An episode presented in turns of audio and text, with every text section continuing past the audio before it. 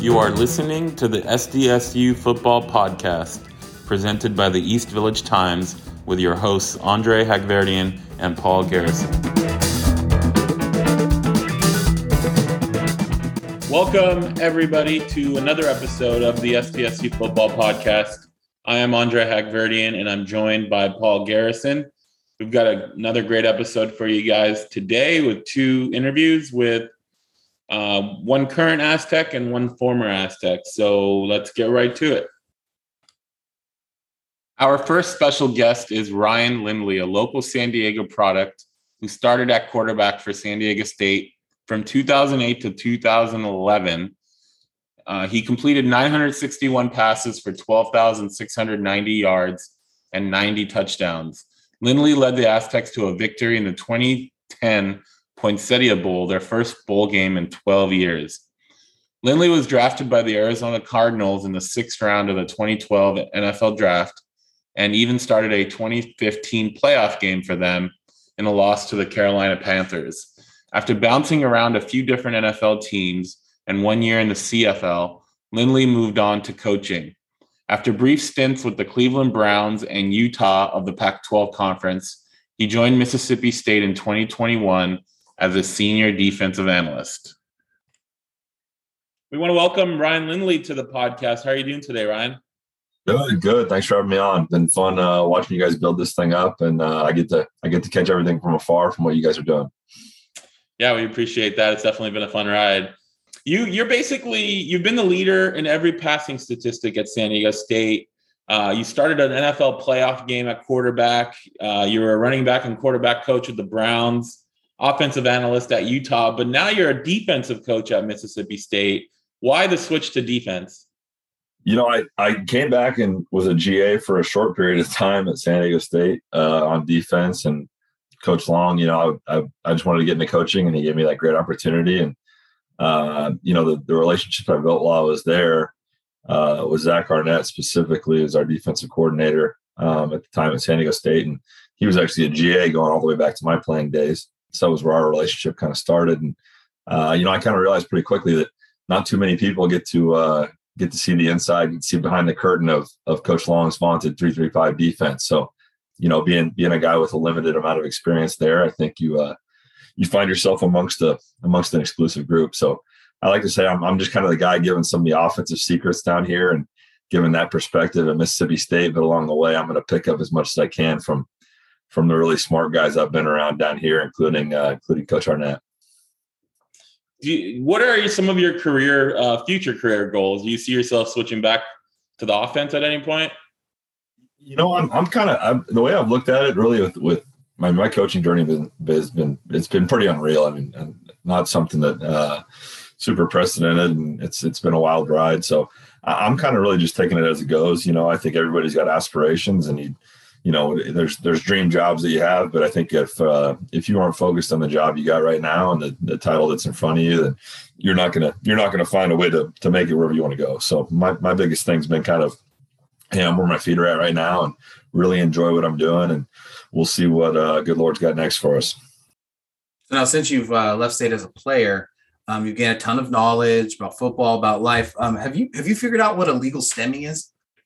We're going all the way back. Gosh dang it! It's been we're going 12 years, maybe 12 years to bring that back. I don't think anyone's figured out what it is in that time, and no one's called it, I think, in that time either. So you don't have to worry about a definition when it doesn't get called in a game. But gosh dang, you know, I mean, it's a funny story to look back on. That night, I definitely wasn't happy about it, but now looking back, it's just kind of a one piece in the wild ride that I've had in my football journey.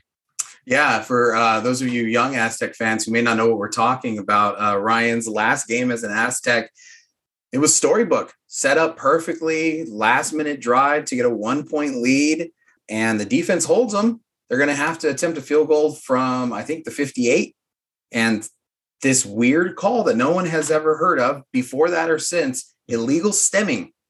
and allows them to get 5 yards closer. And credit to the field goal kicker for Louisiana. He made it, but there's no way that kick's going through from 5 yards further back. And it's still one of those great mysteries and always brings a smile to anybody on the face of the team who played back then. But, you know, Ryan, you've worked with some pretty big personalities during your coaching days. Could you tell us just about some of them? Like, what's Mike Leach like, really? And you know what? I mean, Coach Leach is really awesome. I mean, I've really enjoyed a lot of times, and maybe I've kind of gotten a niche, you know, in with him. You know, I mean, he's a guy, obviously, he's so busy, is such a great offensive mind that he's, you know, a lot of times working with that. And one of the things, I mean, we kind of work separately on the defense from them, and even hold different hours a lot of the times. But I think he knows I'm kind of the offensive guy working on the dark side, so to speak. So occasionally he'll pull me aside and just talk shop, talk ball, talk history. I mean, the guy really is, you know, there are a lot of people, this term probably gets thrown out around too much, of the most interesting man in the world, but Coach Leach is in the running for that, no doubt. What about Baker Mayfield? Oh, man, you know what? I just say this. He's one of the most passionate, competitive guys I've ever been around. And as a young coach, that was difficult at times, to be honest with you. You know, I mean, I used to call him the Mustang sometimes, you know, and you needed to know when to rein him in, but there's also times you just got to let that guy roll, you know, let him run wild, because that's what he does best. And I'll be really interested. I mean, I've maintained a relationship with him since then, and I'm really hoping he lands on his feet in a good spot. And I know he will. It's just a matter of time. But gosh dang, whoever gets him next, just know that's going to be a guy rip roaring, ready to go, and win a lot of games for somebody. And then when you reflect back on your time at State, what are just some moments that you take pride in? It's tough to pick one.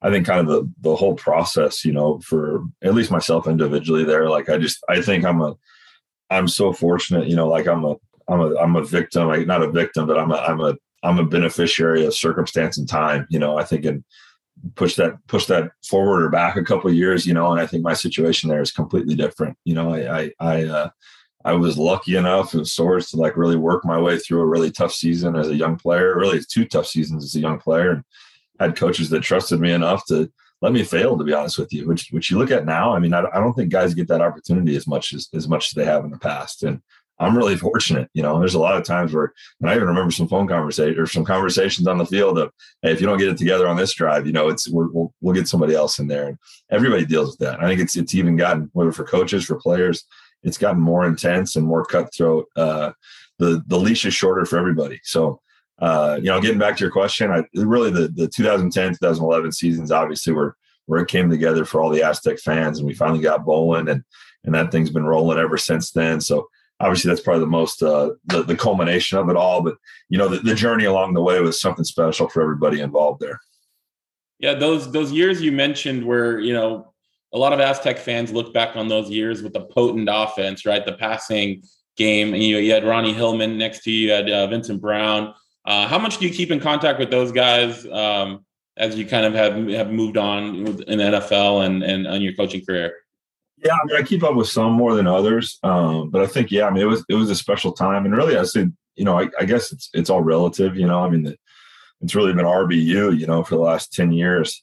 But I think we were. I mean, we talk about the passing attack. We were balanced. You know, we did have some great receivers, and Vincent and DeMarco Sampson and Gavin Escobar's. You know, but I mean, yeah, Ronnie Hillman. You know, you had Adam Wayman was in the backfield as a young player for a time there. Walter Casey was a phenomenal player, which a lot of New Aztec fans just remember. Demonte, his brother, who's had a ton of success in the NFL. But you know, Demonte's never San Diego State if Walter wasn't playing before him. You know, and Walter was the, you know, the ultimate Aztec, you know, like, you know, I know we talked about Doug a while back, like Walter would be one of those guys in Doug's mold of, man, you know, I mean, anything you asked him to do, was one of the toughest guys on the team. But just looking back on those guys, that's why I say, like, we had a really complete group, and obviously I had a good group of 5 to 6 guys up in front of me protecting me all the time. So we just had a really good group that all came together at the right time, and obviously put some W's on the stat sheet. So State now runs, you know, an RPO-heavy offense. From a defensive perspective, what makes that offense so difficult to defend against? Yeah, but, you know, I think the game's moved to. I mean, everything you just want to have multiplicity to what you do, you know. And Coach Heklinski was our running backs coach the first time, you know, Brady Hope Volume 1, and he's done a heck of a job, you know. And I really enjoyed keeping in touch with him, and what he's doing and the direction he's taking the program. And it's going to be really fun to see what they do this year with Braxton. And it's just really cool to see, because he's not taking the foot off the gas. You know, I mean, you're still going to be grinding it out and be physical, but the RPO game is just something, you know, that's become universal, and you really just need to keep a defense on their toes. And it's all about space. You know, it's all about creating space with how you align different people you put in conflict. And yeah, on defense, it's just tough. You know, you can't just sell out on read keys and play the run or play the pass, depending on, you know, whatever guys are doing up front. You got to kind of read it all the way through. You got to play and defend all 53 and 30 yards width, and you got to defend the whole field. Yeah, I mean, just expounding on that, obviously it's the quarterback that wants to read that linebacker, that safety, seeing whether they're going to bite on the run and pass. Is there specific strategy or specific plays that the defense kind of uses to counter or to maybe trick the quarterback into thinking that they're going to bite when they're not really going to bite? Yeah, I mean, I think the biggest thing that you can do is at least the tough thing, looking back to how you teach the quarterback, right, is the toughest thing is when reads change. You know, usually it's really a spot on the field, not necessarily a specific player that you're reading in the RPO game a lot of times. So if defenses can move, you know, just like offense can motion, if defenses can move, then rotate safeties and bump linebackers and different stuff like that. Just like a motion or a shift affects the defense moving around like that's going to affect a quarterback reading, you know, their read key on an RPO. So I think that's really the way you do it. The other thing, usually, you know, whether you try to disguise man or zone, that can help some. And, you know, it's the cat and mouse game of football, you know, and it's funny, you know, like Brian Sipe was my quarterback coach. He used to always say, you know, he's like, man, back in my day, you know, it was single high. It was one safety or two safeties, you know, and like, from there, it was pretty simple on what they were going to bring in. You know, the game was just so much simpler. And I even look back to when I was playing, you know, and there was an aspect of that with a few derivatives, but where the game's moved, you know, and I think just with technology, look at the way analytics are being used, and really the sizes of people's staffs. That's one of the big things. I mean, I'm a beneficiary of it right now. You know, I don't think we ever had a senior defensive analyst at San Diego State while I was there, you know, and here I am, that's the position I'm in. So it's with the amount of people that work, you know, on this thing and spend so much time on it, it's only going to get better. You know, people are only going to get smarter and more detailed in what they do. So the last technical question about the RPO, man, even, you know, you said it's universal, but people don't run it like 100% of the time, right? It's a package, it's a piece of what they do. So having to come in and like prepare for those things, how does that influence, like, I guess the preparation for the rest of the kind of offense that teams are running? Yeah, I mean, you just know when teams, you know, like you said, teams have different ratios for the amount that they're doing it. So you kind of take that into account, and you know, it's like anything. It's like you are on offense. You know, you prepare for tendencies that teams have, and you try to work from there. But you know, I think that one of the great things that, you know, Coach Long's done and Coach Arnett prescribes that as well is, you know, a lot of times let's not cloud the guys' minds. You know, because if you're thinking slower, you're going to play slower. So I think one of the great things you've seen from the defenses over the years in this system is guys just play fast and they fly to the football, you know? So we're our biggest thing is, you know, we're going to read our keys. We're going to react. But if we can get 11 hats to the ball, usually good things happen in good time. So fairly or not, man, you are always compared to Kevin O'Connell, right? You know, both San Diego QBs, started early at SDSU, played in the NFL, now coaches. Yeah. Just, I mean, what do you think about just like his media, you know, just his rise in the coaching ranks and obviously getting a head coaching job? Just reflect on all of that success that Kevin's had. No, I mean, I mean, really, like I've in a lot of ways since I was a junior in high school, you know, I've looked up to Kevin. You know, at the time wasn't really recruited by San Diego State. When you talk to Kevin, like Kevin wasn't, you know, the biggest recruit in his class, you know, so I kind of took the same approach of, you know, but when I did get the San Diego State offer, you know, I was all in. I wanted to be an Aztec, wanted to be a hometown guy, just like Kevin was, and, you know, had the opportunity to redshirt and sit behind him as his backup for a year and, you know, watch the way he approached the game. And he was, you know, I knew then he was so cerebral, such a smart guy.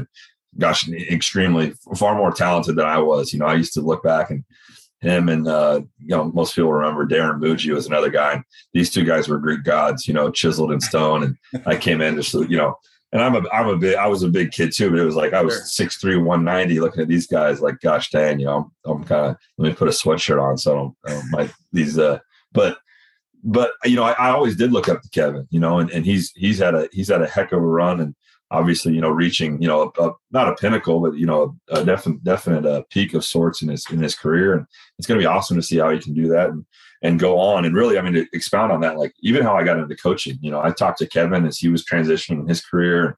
Really, we had similar interests of he was doing some broadcasting, some different stuff like that. I'd looked into that. Then he kind of got into the QB coaching game, which kind of is what I decided to do as well. You know, so in a lot of ways, I've kind of tried to follow in his footsteps, and obviously it's worked out pretty well for him. So I should probably keep prescribing to that playbook he's throwing out there.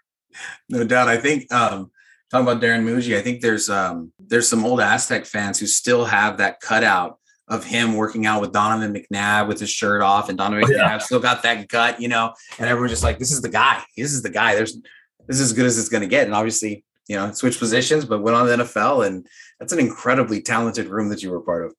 No doubt. And I was saying to give Darren a shout out, you know, I mean, he's the assistant general manager of the Broncos right now. Right. And he's on a meteoric rise himself. So I'm sure that's the name to remember, because he'll be coming up for some big time jobs here soon. You mentioned earlier, Zach Arnett was a grad assistant in your senior season. Now he's worked his way to an SEC defensive coordinator. What kind of coach is he, and what have you learned and taken from him so far?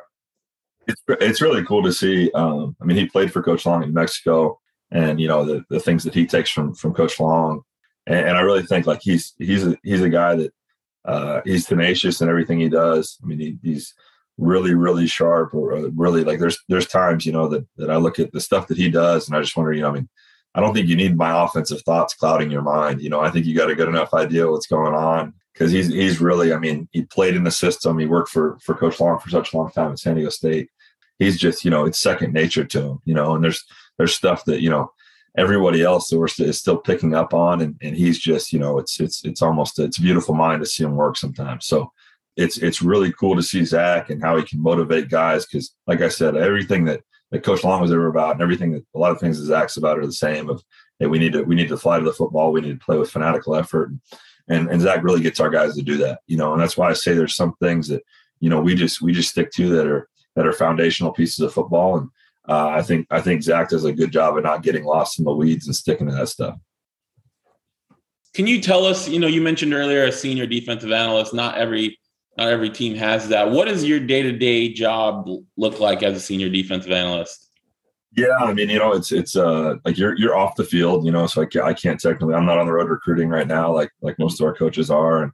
And so, you know, you're at home evaluating, or you're kind of in the office holding down the fort. And, you know, a lot of things you do are strictly, you know, whether it's opponent scout, and that's really for me. You know, I mean, I'm a former offensive guy, so it's a lot of it. I'm just looking at what opponents are doing on offense, see if we can steal a beat, find some tendencies, and kind of keeping my offensive hat on from that perspective, and, you know, helping out where I can in a position room here or there. So it's really kind of, you know, like I said, I'm the longer I stick there, you know, a lot of guys keep joking with me, I'm going to stick on the dark side and stay on defense. But, you know, I think to do my job, to do what I'm asked to do down here, I got to kind of do both, you know, so that's the beauty of, I get to still kind of keep that offensive mindset and looking at what other people are trying to do, and also doing some self-scout, you know, like what would I call if I were running an offense? What would I do against this, you know, based on what we do? So it's a good kind of yin to the yang, and keeps things offset here. So Mississippi State is entering the third season in the 3-3-5, and at SDSU, that's usually the year that they talk about everything clicking. Are you seeing signs of that, or did that COVID season maybe change the learning curve like it did for everything else in society? No, I mean, I think, and I'll give our players all a ton of credit, because I think we got guys that love football down here, you know, and I've really enjoyed my time here. I, you know, just hit a year being down here in Mississippi, and it's we got guys that absolutely love playing the game, and it fits what they want to do. You know, they don't want to, you know, don't want to be overcomplicated with stuff. They just want to fly around, and they're locked into our system. You know, I mean, we got players that will be 3-year starters, you know. A corner and a guy that was a freshman All-American in his first season, you know, is in the system, and, you know, is going into his third year where, like you said, you know, you're going to hit your stride. You know, we got some guys that have been in the system playing SEC football for 3 years, and I'm really excited to see them cut it loose, you know, and I think they finally are going to feel you know, you get in the third year of a system too, and you can kind of give feedback. You know, there are these guys that they've been in the system long enough that there's a give and take in the coaching side. You know, I think they know what Coach Arnett's calling at times too. So it's really cool to see those guys that have kind of stepped up and taken that leadership role. And I know they're chomping at the bit to keep working this summer and cut it loose next fall. 12,690 yards, 90 touchdowns. Still wondering, you know, you gotta probably fit in 10 more somewhere to get that 100, you know, but as a QB at San Diego State, but potentially, man, like your biggest contribution came in, you know, leading that resurrection of the program. You already kind of were going to, you know, show some of that modesty about being in the right place at the right time, but following your freshman year, one of the best local media people like had the opinion that State should close down their football program. And to go from that low to the high of opening up a new stadium, how much pride do you take in leading and helping to like cement that trajectory? Yeah.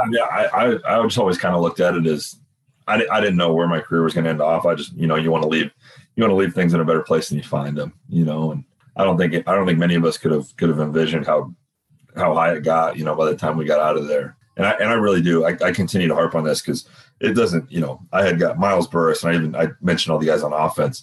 I came in with some phenomenal guys on defense too that just wanted to work, wanted to build a program. And, you know, obviously there's selfish ambitions there too. You know, we're all human, but you know, just some guys that just decided, hey, you know, let's grab this thing by the horns. And nobody wants to be a punching bag. Nobody wants to be the, you know, the butt of a joke or be in the newspaper talking about, you know, why are we even taking up school funding and all that stuff. I mean, that wasn't lost on anybody. You know, it wasn't necessarily the time of social media, but we still, you know, we got the printed paper and we looked at it, you know, and that wasn't lost on us as 19, 20-year-old kids at the time. So in a lot of ways, I look back at it and it was motivation, you know, and everything in moderation taken like that can be good for you. So it definitely, amongst other things, was a part of the fuel to the fire. And obviously, you know, like I said, it really was. I mean, Coach Hoke came in there and the timing of it was phenomenal. The things that he preached as far as accountability went, you know, brotherhood, everything that's kind of cemented everything. And you know, Coach Long took off with it and put his own spin on it. It was phenomenal for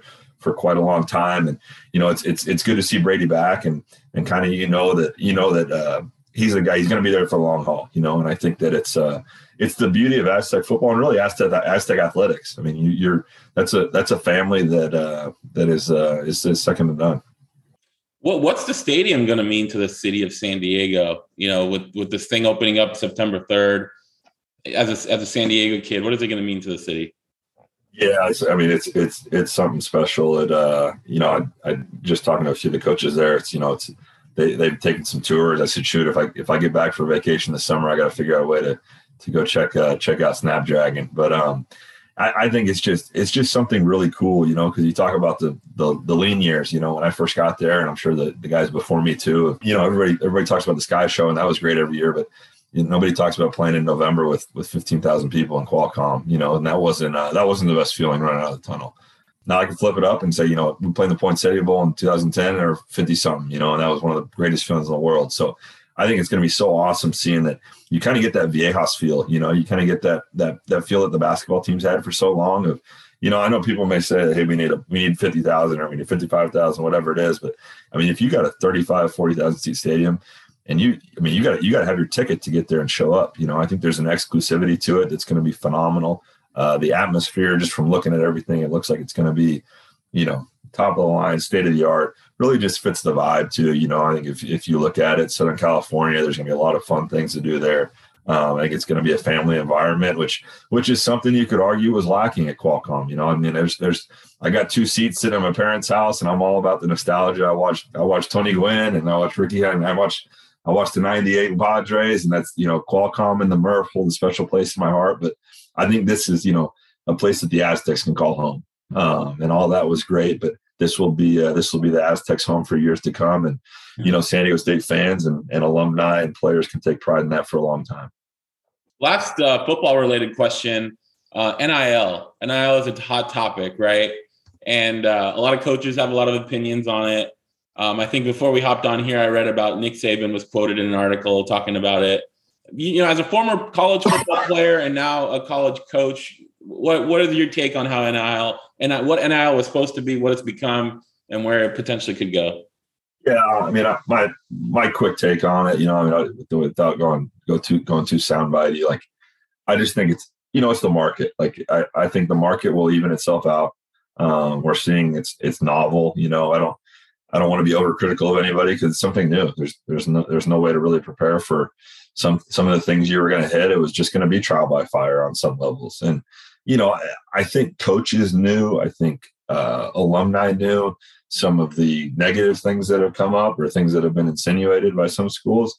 Because, that's the reality of the business. It's just things that have been going on, I think, for a long time under the table. It's now out in plain sight, and there's benefits to that. And I think it's benefited a lot of the players. And I think the positives are outweighing the negatives. And it's going to take, a year or two or whether somebody needs to step in, but it'll regulate itself out or we'll find a way to kind of look past all the bumps in the road. It'll be a smooth thing. And I do think it was necessary. There's a lot of ways that you look at guys that should have been able to gain financial should have been gaining off their likeness. You mentioned Ronnie Hillman's guys in the, yeah, you know what? People wearing Ronnie Hillman jersey. He should have been getting a cut of that, and I respect that. And I just, we'll see how it evens itself out here. You ready for some rapid fire non-football related questions? All right, go for it. What's your favorite food? Oh, Mexican food. Any particular taco shop or restaurant? Man, we're on a San Diego State podcast, so I would feel sacrilegious not to say like a Trujillo's, right? But I do probably have a couple places.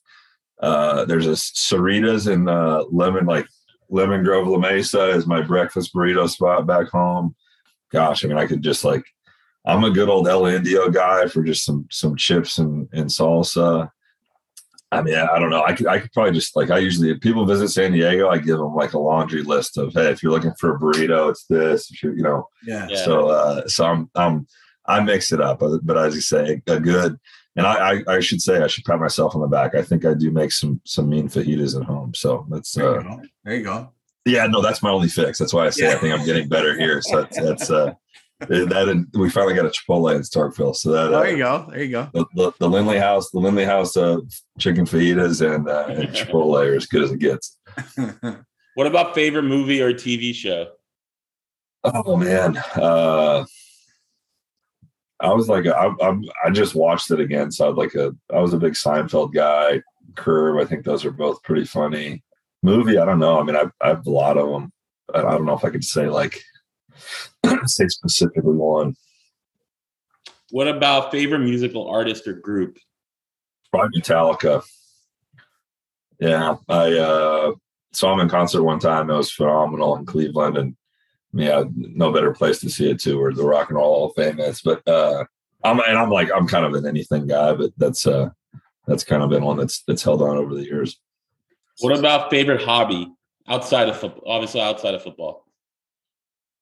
Now it's probably. Now I kind of like being a dad. If my wife hears this, she'll say I don't spend enough time being a dad. But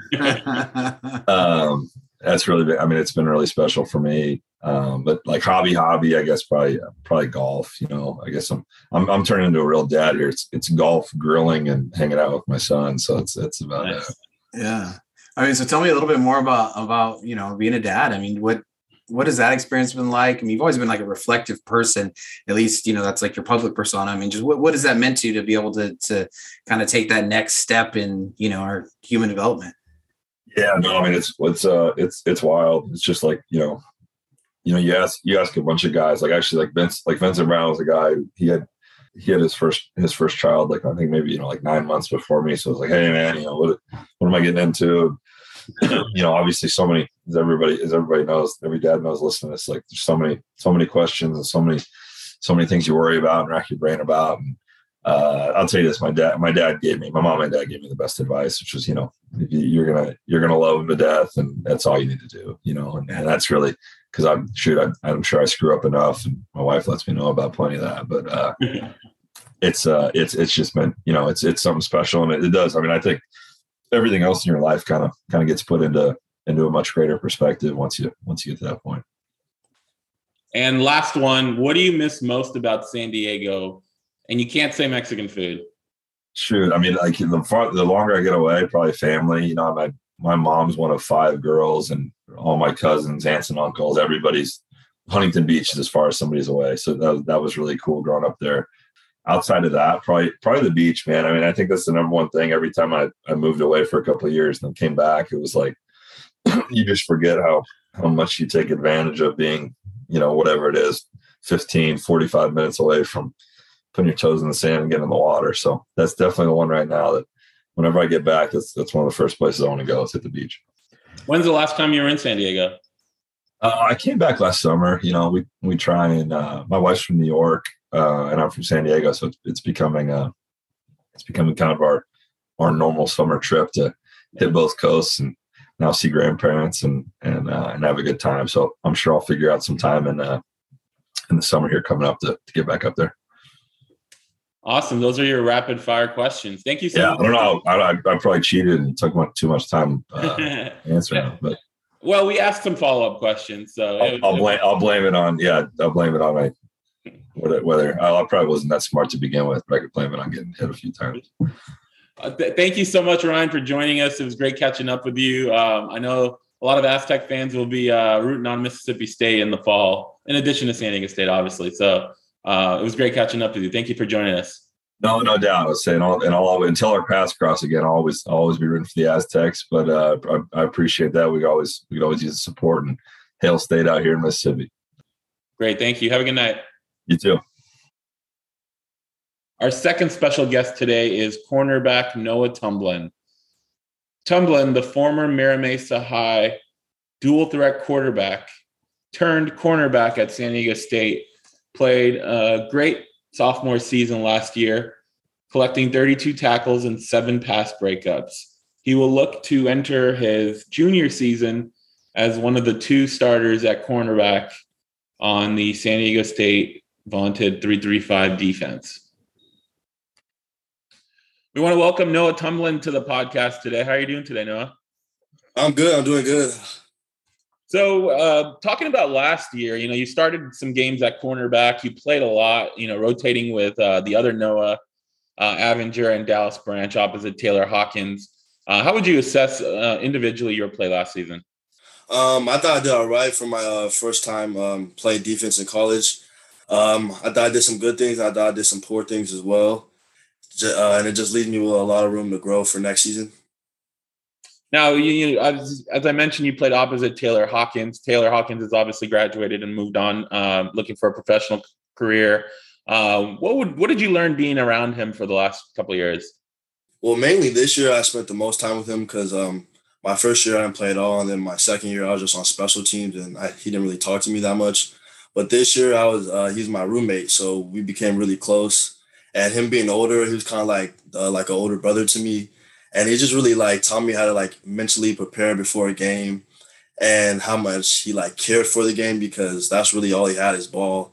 And I just learned a lot from him. And he just honestly changed me as a player.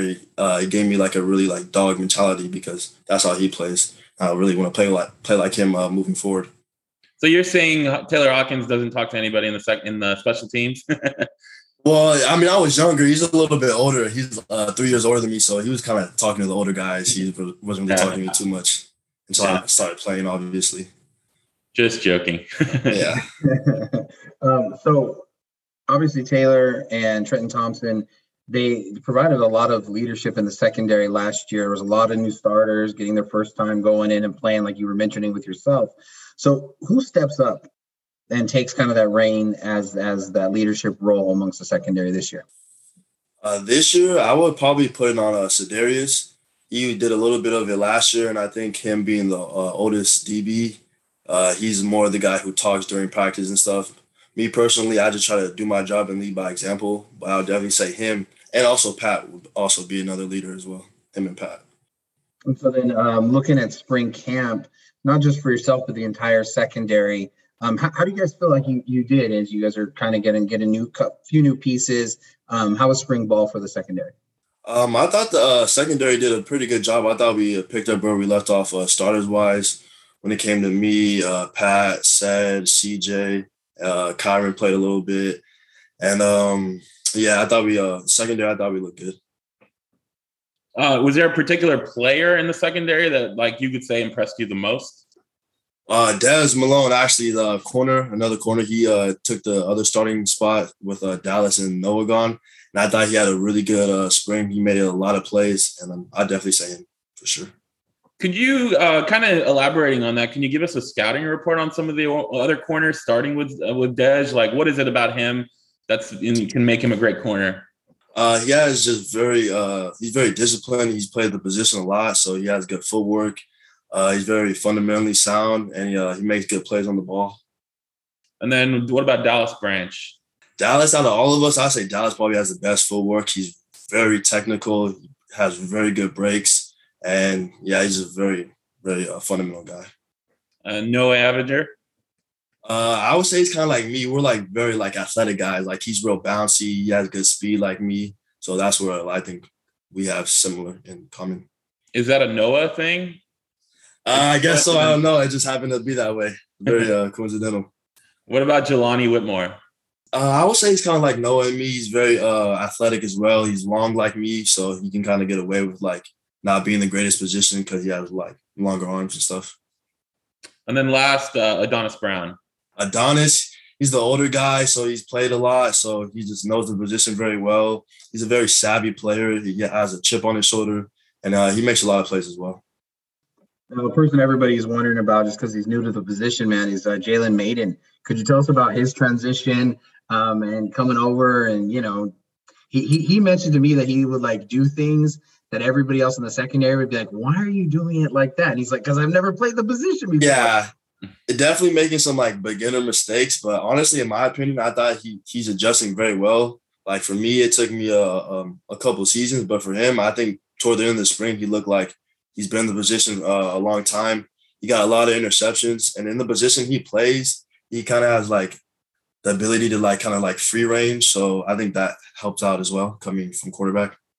So then when you're going to your, I guess, evaluation of the other side of the ball, which wide receiver just do you geek out on being able to cover in practice? Every time I just want to cover guard Tyrell. His releases are insane. And I know that when I guard him, I'm getting good work and getting better. So I really don't care how many times he does me because I want that work. So anybody's Tyrell.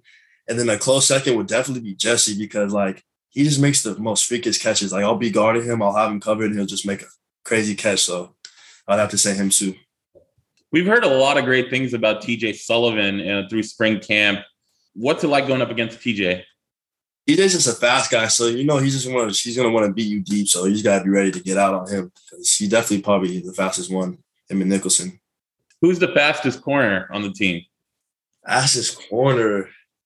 We got a race, honestly. I'm going to say me, to be honest. I'll just say me or Dallas, one of us, me or Dallas.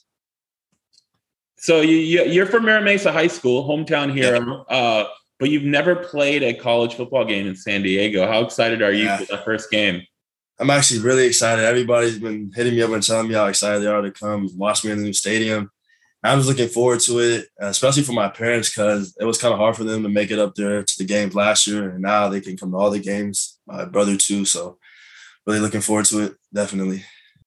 Andre just mentioned that hometown guy from Mira Mesa High, but you're not the only Aztec who played QB at Mira Mesa High. J.R. Tolver, he also played there. So just, you know, let's get it on the record.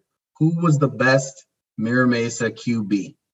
I was the best Mira Mesa QB, hands down. I definitely had more electric plays. I think we had a better record. I don't know. I don't even think they went to CIF. Only three teams went to CIF, and my team was the third. So I definitely have to say me. He's a close second, though. Close second. Yeah. I don't know, man. You started with hands down. You're kind of backpedaling a little bit. Okay. Well, I mean, nobody else is close is what I'm saying. So you would obviously have to be second. Fair enough. Was there any consideration for you to play that position at SDSU? No. Honestly, they were straight up with me. When I went on my visit, they were just like, we only had a scholarship available for corner. And the only other offer I had was BYU. And honestly, I love San Diego too much. So I was like, BYU or stay home and play DB. And I was like, stay home and play DB. I don't care. So I told him, I was like, yep, I'll play corner. Did you also play corner at Mira Mesa High, or were you strictly offense? I never played defense at all in high school. So then, I mean, that's the lead into the next question. Actually, back up a little bit. That is a great San Diego answer about BYU. It was hard, though, because my teammate went there in the same class as me, so I was kind of close to going there with him, but San Diego overall did. No doubt. So what's been the most challenging part of being able to switch positions and play it at the high level that you played at?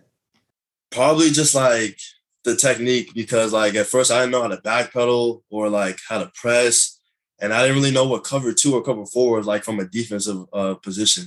So just learning all that my first year, like, knowing where to be. I just had to really work hard in the offseason, really, and, like, learn all the, like, fundamentals and stuff. Surprisingly, the easiest part was tackling. Like, I think that part was the easiest, just tackling. Everything else was hard. Tackling was the easiest part for me. You know, the first question we asked you about is how you would assess your play last year, and you talked a little bit about the ups and downs. What are you specifically looking to improve on individually this offseason going into next year? I want to get some picks. Like, I feel like I'm in a good position, but, like, I just haven't made enough plays on the ball. So my goal next year is get my hand on the ball and get some picks. Like, that's all I want, get some picks. Is there a cornerback or secondary competition of who's going to get the most picks? I wouldn't say so. I feel like in our group, we're all really, like, good friends, and we're very, like, humble. And I feel like none of us really, like, try to, like, do that kind of stuff. But we definitely are competitive, but none of us, like try to make bets and stuff like that. We just try to, like, get better. Your cornerback coach, Demetrius Sumlin, not a lot of people know too much about him. What can you tell us about him? Like, what is he as a position coach and just as a player, as a person? He's a San Diego guy. You know, he played running back at Cathedral, so we're kind of similar in those ways. I like him as a coach. I think he's a very real and upfront guy, and I think he actually cares for his players. Like, when we all had COVID at my house, like, he brought us food and stuff like that. So he definitely cares about us outside of football as well. He's just like a real coach. Like, he knows, like, we're in college and we have fun and stuff, but he always tells us, you know, just keep your head on straight and just make sure you take care of the things that are important and know why you're here. So I definitely think he's a good coach. I think he knows what he's doing. So you mentioned that you want to get more picks. Is there, like, particular things that you can do in the off season to, I mean, like, that you can be focusing on? Are there drills? I mean, how does that work to work on making those plays that aren't going to be coming until, you know, the fall? Well, personally, I could just think of two plays where I just drop picks. So just working on catching the ball. And then I think I kind of hesitate a little out of my breaks. Like, I don't want to, like, over pursue the play. Like, even against Nevada, I could have picked that off too. I just think I think about it a little bit too much. So I think it's kind of a mental thing when it comes to the picks, less than, like, fundamentals. A lot of talented, highly recruited players like yourself come to play cornerback at SDSU. What is it about the way that the coaches, the system, that they let you all play that makes it so attractive? I just think when you get there, it's really like a defensive school. Like, when you get there, you just know, like, especially if you're defensive guy, you know, it's the heart and soul of the Aztecs.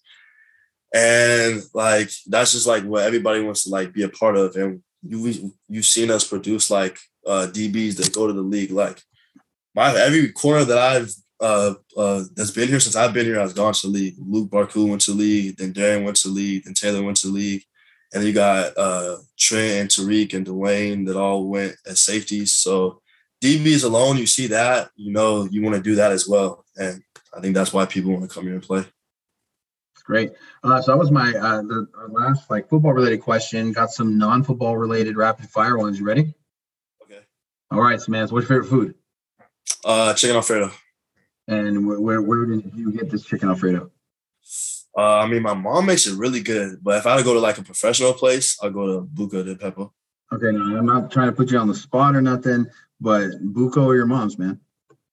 Buca, for sure. Okay, I just, you know, I make sure. Yeah, for sure. Mom's just free. Movie or TV show? TV show. Which one would that be? My favorite TV show. What's my favorite TV? I got a lot of TV shows. Dude, I'll just say Snowfall. Right now, Snowfall. That's my favorite TV show right now. Nice. I love Snowfall. How about your favorite music artist or group? Favorite music artist, Gunna. I wouldn't say I have a group. I would say somebody said, well, the last interview we did, I think somebody said Gunna. It's been a popular one for sure. Yeah he's not doing too good legally right now, but he's not. Yeah, he's definitely a good rapper though. And so you hear that, kids who are listening, it's just the music. It's just the music. It's the music, yeah, that's it. What was your favorite professional athlete, either currently? Kobe.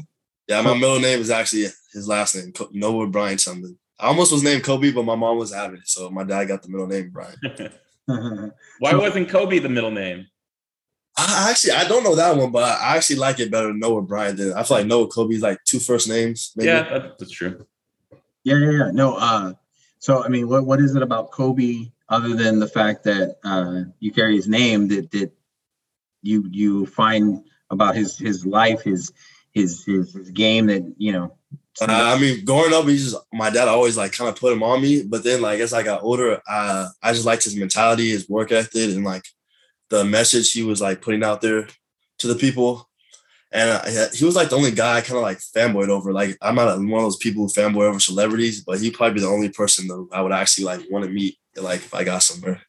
About something that you enjoy doing, a hobby outside of getting ready to get more picks next year? Hiking with my friends. Oh, where do you go hiking at?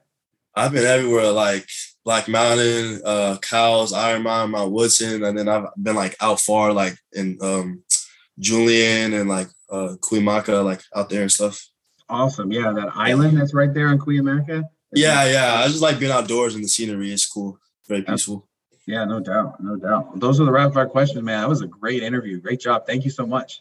Thank you. I appreciate you guys for having me again. Thank you. And we look forward to seeing you out in the fall at the new stadium. Getting your picks as we talked about. Yep, remember I said it here first. Paul, we had two great interviews, one with Ryan Lindley and the other with Noah Tumblin. What were your thoughts on our discussions with both of them? Well, to start, I thought they were perfect to be on the same podcast episode. As you know, I made mention in the article that I wrote on Ryan Lindley. There's so much of Lindley's legacy that Tumblin is living in. If things had gone a different route, it's possible that Tumblin doesn't have that offer and he's playing for BYU right now. That kind of, I guess, synergy, that sort of how those complemented each other, I think really highlights the story for both of them, because you know, they're both great San Diegans, and both of them love San Diego State, and both of them are doing the same work as far as, you know, being quarterbacks in San Diego and then going on to be Aztecs. And so I just thought that they complement each other, and, you know, it worked out really well that that theme, you know, could be in the episode. Yeah. You know, Ryan Lindley, I'm not a native San Diegan, as you know, and our listeners know, I didn't move to San Diego until fall of '99. I went to that other school in San Diego. You know, I didn't go to San Diego State to get my MBA until the 2010. So my first season as a football season ticket holder was that season, the big season, the turnaround season where they went to the Poinsettia Bowl and won. So it wasn't Lindley, it was you. Yeah, and is that what you're telling us? Is that what I also like to say that my first year in the NBA program was also the same year with Kawhi when they went to the Sweet 16, and my first year as a basketball season ticket holder was the year that Xavier Thames led the team to the Sweet 16. So there are some, you know, things that I can point to and be like, you know, I played a part in that. But no question. But that I just remember that team, how balanced they were and how good they were offensively. You know, obviously Ronnie Hillman was really good, and he went on and played for the Broncos in the NFL. But like, I remember those just the bombs they would throw to Vincent Brown and DeMarco Sampson, and how fun it was to see a team that just put up a ton of points offensively and I mean, passing wise and rushing wise. And, you know, he kind of mentioned that since then it's been more like RBU, right? A lot of running and play action. So it'll be interesting to see if they can get back to that balanced passing attack where they do have a quarterback that can drop back and throw, you know, 35 yards down the field and have receivers catch it. So that interview just kind of got me nostalgic and reminded me of that season and how good they were overall. Absolutely. And there was that whole time, those last couple of years, his junior and his senior year, though, there were a lot of really, really fun games. I think his senior year, there was a game, it was one of the Sky Show games against Washington State. And I think it was, it was a real, they played Washington State, who wasn't a great Pac-12 team. State didn't beat those teams then, and I think it was one of the very first few plays of the game. Washington State hit a short pass that went the distance, and it was like, okay, well, here we go. All, that 9-win season and all that kind of stuff. And man, that offense was just so dynamic that day. They did whatever they wanted, put up over 30 points and things like that. But, I just think that it's, and this is the argument that I was trying to make about those teams in the article that I wrote is, there have been skill position players who have gone on to become NFL players since Ryan Lindley's era, right? I mean, obviously you mentioned Ronnie Hillman. Vincent Brown was a 3rd round pick. Gavin Escobar was a 2nd round pick. You mentioned DeMarco Sampson. He played in the league. And I think you go down the list, and there has been receivers who have played in the NFL, tight ends, obviously, who played in the NFL, but being able to have a quarterback who can actually, consistently get him the ball at the right times. And it just makes a world of difference. And I think that as they were establishing that foundation, Lindley allowed them to be good quicker than I think they would have been if they were trying to solidify that position as well. And then turning to Tumblin, I think that it's an exciting place because I don't think it's appreciated enough how new to the position he is. The idea that he's those, I think, what, 14 games or whatever that he's played in are the only 14 games that he's played on defense in his life. Right. I mean, count a couple scrimmages and then obviously practice. But I mean, as far as real games, he's incredibly new to the position. And for him to be as new to the position as he is, and to have really good moments, right? And for him to be able to, throughout the whole year, in practice at least, solidify that starting role by and large. And he had trouble on 50-50 balls towards the end of the year, and obviously need to improve in that a ton. But I think it's an encouraging place for his ceiling of what he can actually be, and potentially be next in line as another like San Diego State cornerback. Yeah, it is. As I was researching, after we talked to him, and I researched kind of, the snaps he had in college, it was kind of remarkable that last year was his first real snaps on defense ever. Maybe he played defense in Pee Wee football or something, but no high school, no college, and pretty remarkable how he played given that. And that shows that's a testament to his, work ethic, and also the coach's job in getting him prepared. He obviously said he did some good things and some poor things that he's looking to improve on, fundamentally technique. He obviously wants to make interceptions, catch the ball. He's talked about how, he thought it was more of a mental thing, that he was not trying to over pursue, playing a little bit more safe and not making, the break on the ball where he could have, and that's how great cornerbacks, they teeter that line of not over pursuing and getting out of position, but also having those instincts where they see it, they break and they make the play. So I'll be interested to see how that develops, how that comes along for him this year. Cause he's going to play a lot, right? It's between him, Branch, Avinger, and then Dez Malone. Those 4 guys are going to be the primary guys who are going to get snaps at corner. So all of them are going to have opportunities to show what they can do. Yeah, and I think just piggybacking on the first comment about him having confidence and playing it a little bit too safe, etc. I think it very much echoes what Coach Hoke was saying throughout the year about his corners and the issues that they were having, and that they weren't being as aggressive when the ball was in the air, and they weren't being as aggressive going and fighting. And so I think that's a great sign that how many ever months later he's internalized that. And that's the thing that he's paying attention to. I think it's exciting, all of the corners that you mentioned. Dez Malone to be able to, I mean, what do you know about him? He's a safety who they saw that he had great cover skills.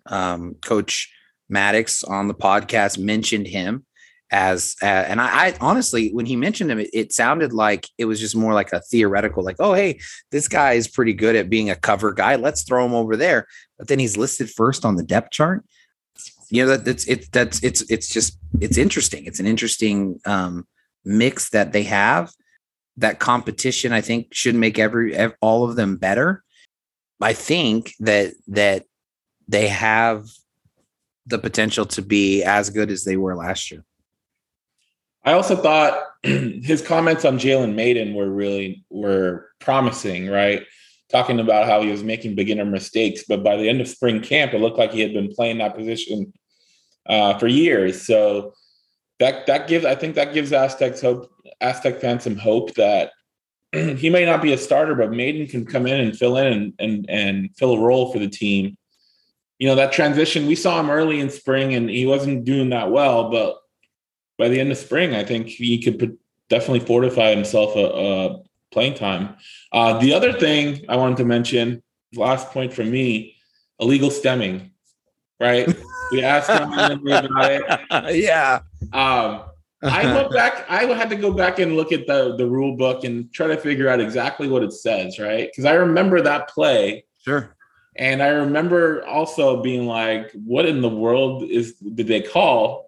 Apparently it's like a delay of game, right? It's when a defensive player, it feints. This is how the rule book defines it. The feints towards the line of scrimmage in an obvious attempt to induce a false start by the offense. Ruling is a dead ball foul. It's actually a delay of game. So technically the penalty should have been delay of game, not illegal stemming, although illegal stemming is what the player was doing, but still an odd rule. Never gets called. No, and the game. Especially back then. I mean, they have that flinching thing now where if the defense jumps across, you know, and draws but that I don't think was the rule then. I vaguely remember that they were talking about that, you know, the San Diego State players were simulating the snap, which there's so much noise in a football game. It was a made for TV call.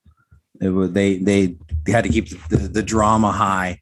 I thought it was just, you know, pretty funny him being able to revisit that all those years later and still say you're never going to find it because it's just there's no good explanation for what took place.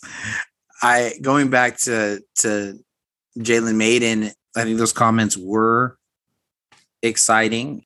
I think that it helps to explain a little bit Kyron White and his transition over to Warrior safety because, you know, you don't want, obviously, in your best defender, Patrick McMorris, you're not expecting him to get hurt. You're not doing that. But, hey, who knows what happens? I mean, he missed a half a game because of targeting last year. And the fact that you would feel comfortable enough to be able to move White off of that Aztec position to the Warrior safety, I think bodes well, even though Maiden's he's third. You know, he's listed third at that spot. And then I think the other thing about the defense that I think was a good thing is just talking about the where that leadership is going to come from, and that's going to see that from, you know, McMorris and Sitters Barfield, and I think that's a really undervalued aspect of the defense. You know, there's been. There was some criticism that's been kind of piled on to like Taylor Hawkins for, you know, some of the jawing and stuff like that. But San Diego State, they talk about playing with an edge, and sometimes that edge, the way it looks on the field is being a little bit aggressive, is being a little bit like you're challenging them to get a player like Tumblin to go from being passive to being aggressive in those passing lanes. It might take some of those older guys stepping up and saying, this is our identity. We're continuing the Aztec way. We're going to attack you. We're going to be aggressive. We want you to give us your best shot, that kind of thing. And so I think that they are some people that he obviously said, like, these are the guys who are being vocal right now. You know, I think that just another example of how the coaching staff and the senior led mantra and philosophy, you know, pays off each year because a next group of leaders is expected to step up. We've talked a lot about how young and inexperienced the offensive positions are. We haven't talked too much about it on defense because the linebackers and the defensive line are pretty experienced, but just looking at the corners and the safeties, that's a pretty young, inexperienced group as well. I think the coaches, Kyle Hoke and some Demetrius Sumlin, have their work cut out for them, but they've got really talented guys to be able to plug them in and get them to do what they need to do. So I don't think necessarily it's going to be an issue because I think these guys can play. They've gotten enough playing time, and I think it's just a matter of gelling together, but it should be fun. Yeah, I agree. And I think that until one cornerback is able to step up and be a star, you know, be what Hawkins was last year, be what, you know, Darren Hall was, Luke Barku, you know, more, you know, even Darren Hall, even at that time, that corner that can kind of take away one side of the field, allow kind of that focal point to work to the other side. I think that's going to continue to be a question.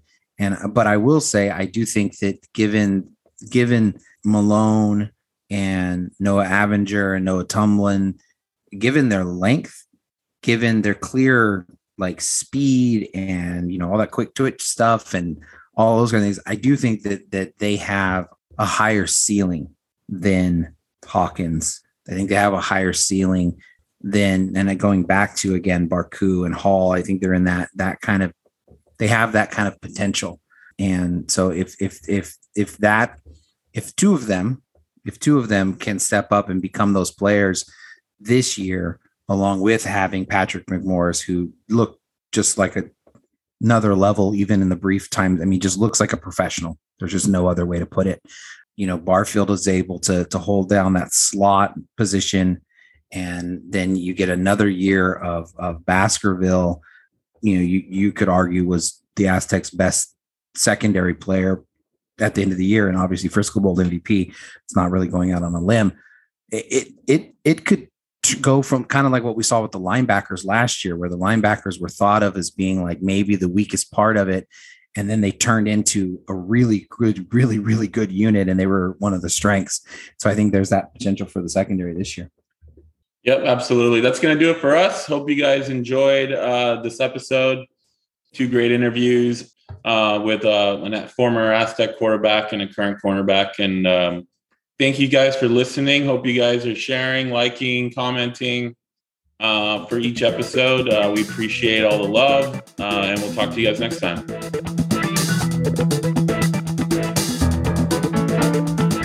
You are listening to the SDSU Football Podcast, presented by the East Village Times, with your hosts Andre Haghverdian and Paul Garrison.